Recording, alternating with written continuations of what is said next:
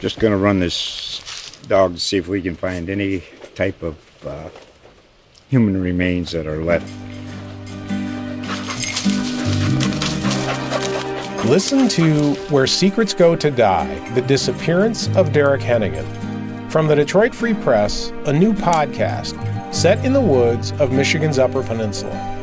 Available on Apple, Spotify, Freep.com, or wherever you get your podcasts. Here's your 512 Tech and Business Update. Amazon Prime Day was a bigger success than ever this year.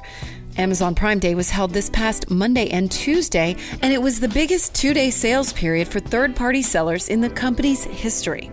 Amazon made a statement that third party merchant sales outpaced its own sales.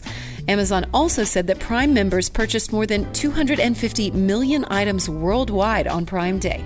Other companies also offered deals to capitalize on the surge of online traffic driven by Prime Day, including Walmart, Target, Costco, Best Buy, Macy's, and more.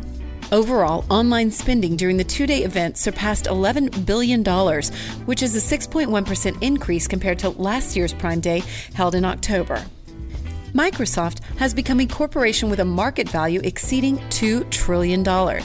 This makes it only the second publicly traded American company behind Apple to reach such a valuation. Saudi Aramco, which went public in 2019, has previously passed that mark as well, but its most recent market cap on Tuesday was $1.88 trillion. Microsoft's market cap topped 2 trillion during trading on Tuesday and closed just $300 million shy of that mark and saw its stock climb 1.1% to $265.51 per share. This comes only a mere 2 years after Microsoft first passed the 1 trillion market cap mark. And speaking of stocks, U.S. stocks finished mixed on Wednesday, but the NASDAQ hit another all time high, exceeding Tuesday's record close. The index finished up 0.1%, while the Dow closed down 0.2% or 71 points, and the S&P fell 0.1%.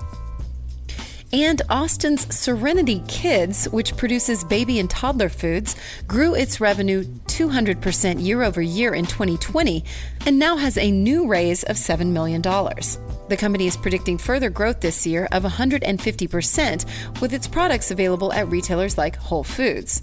The company will invest the Series A funding round in innovating its product, expanding its testing standards, and growing its retail distribution. The round was led by Circle Up Growth Partners.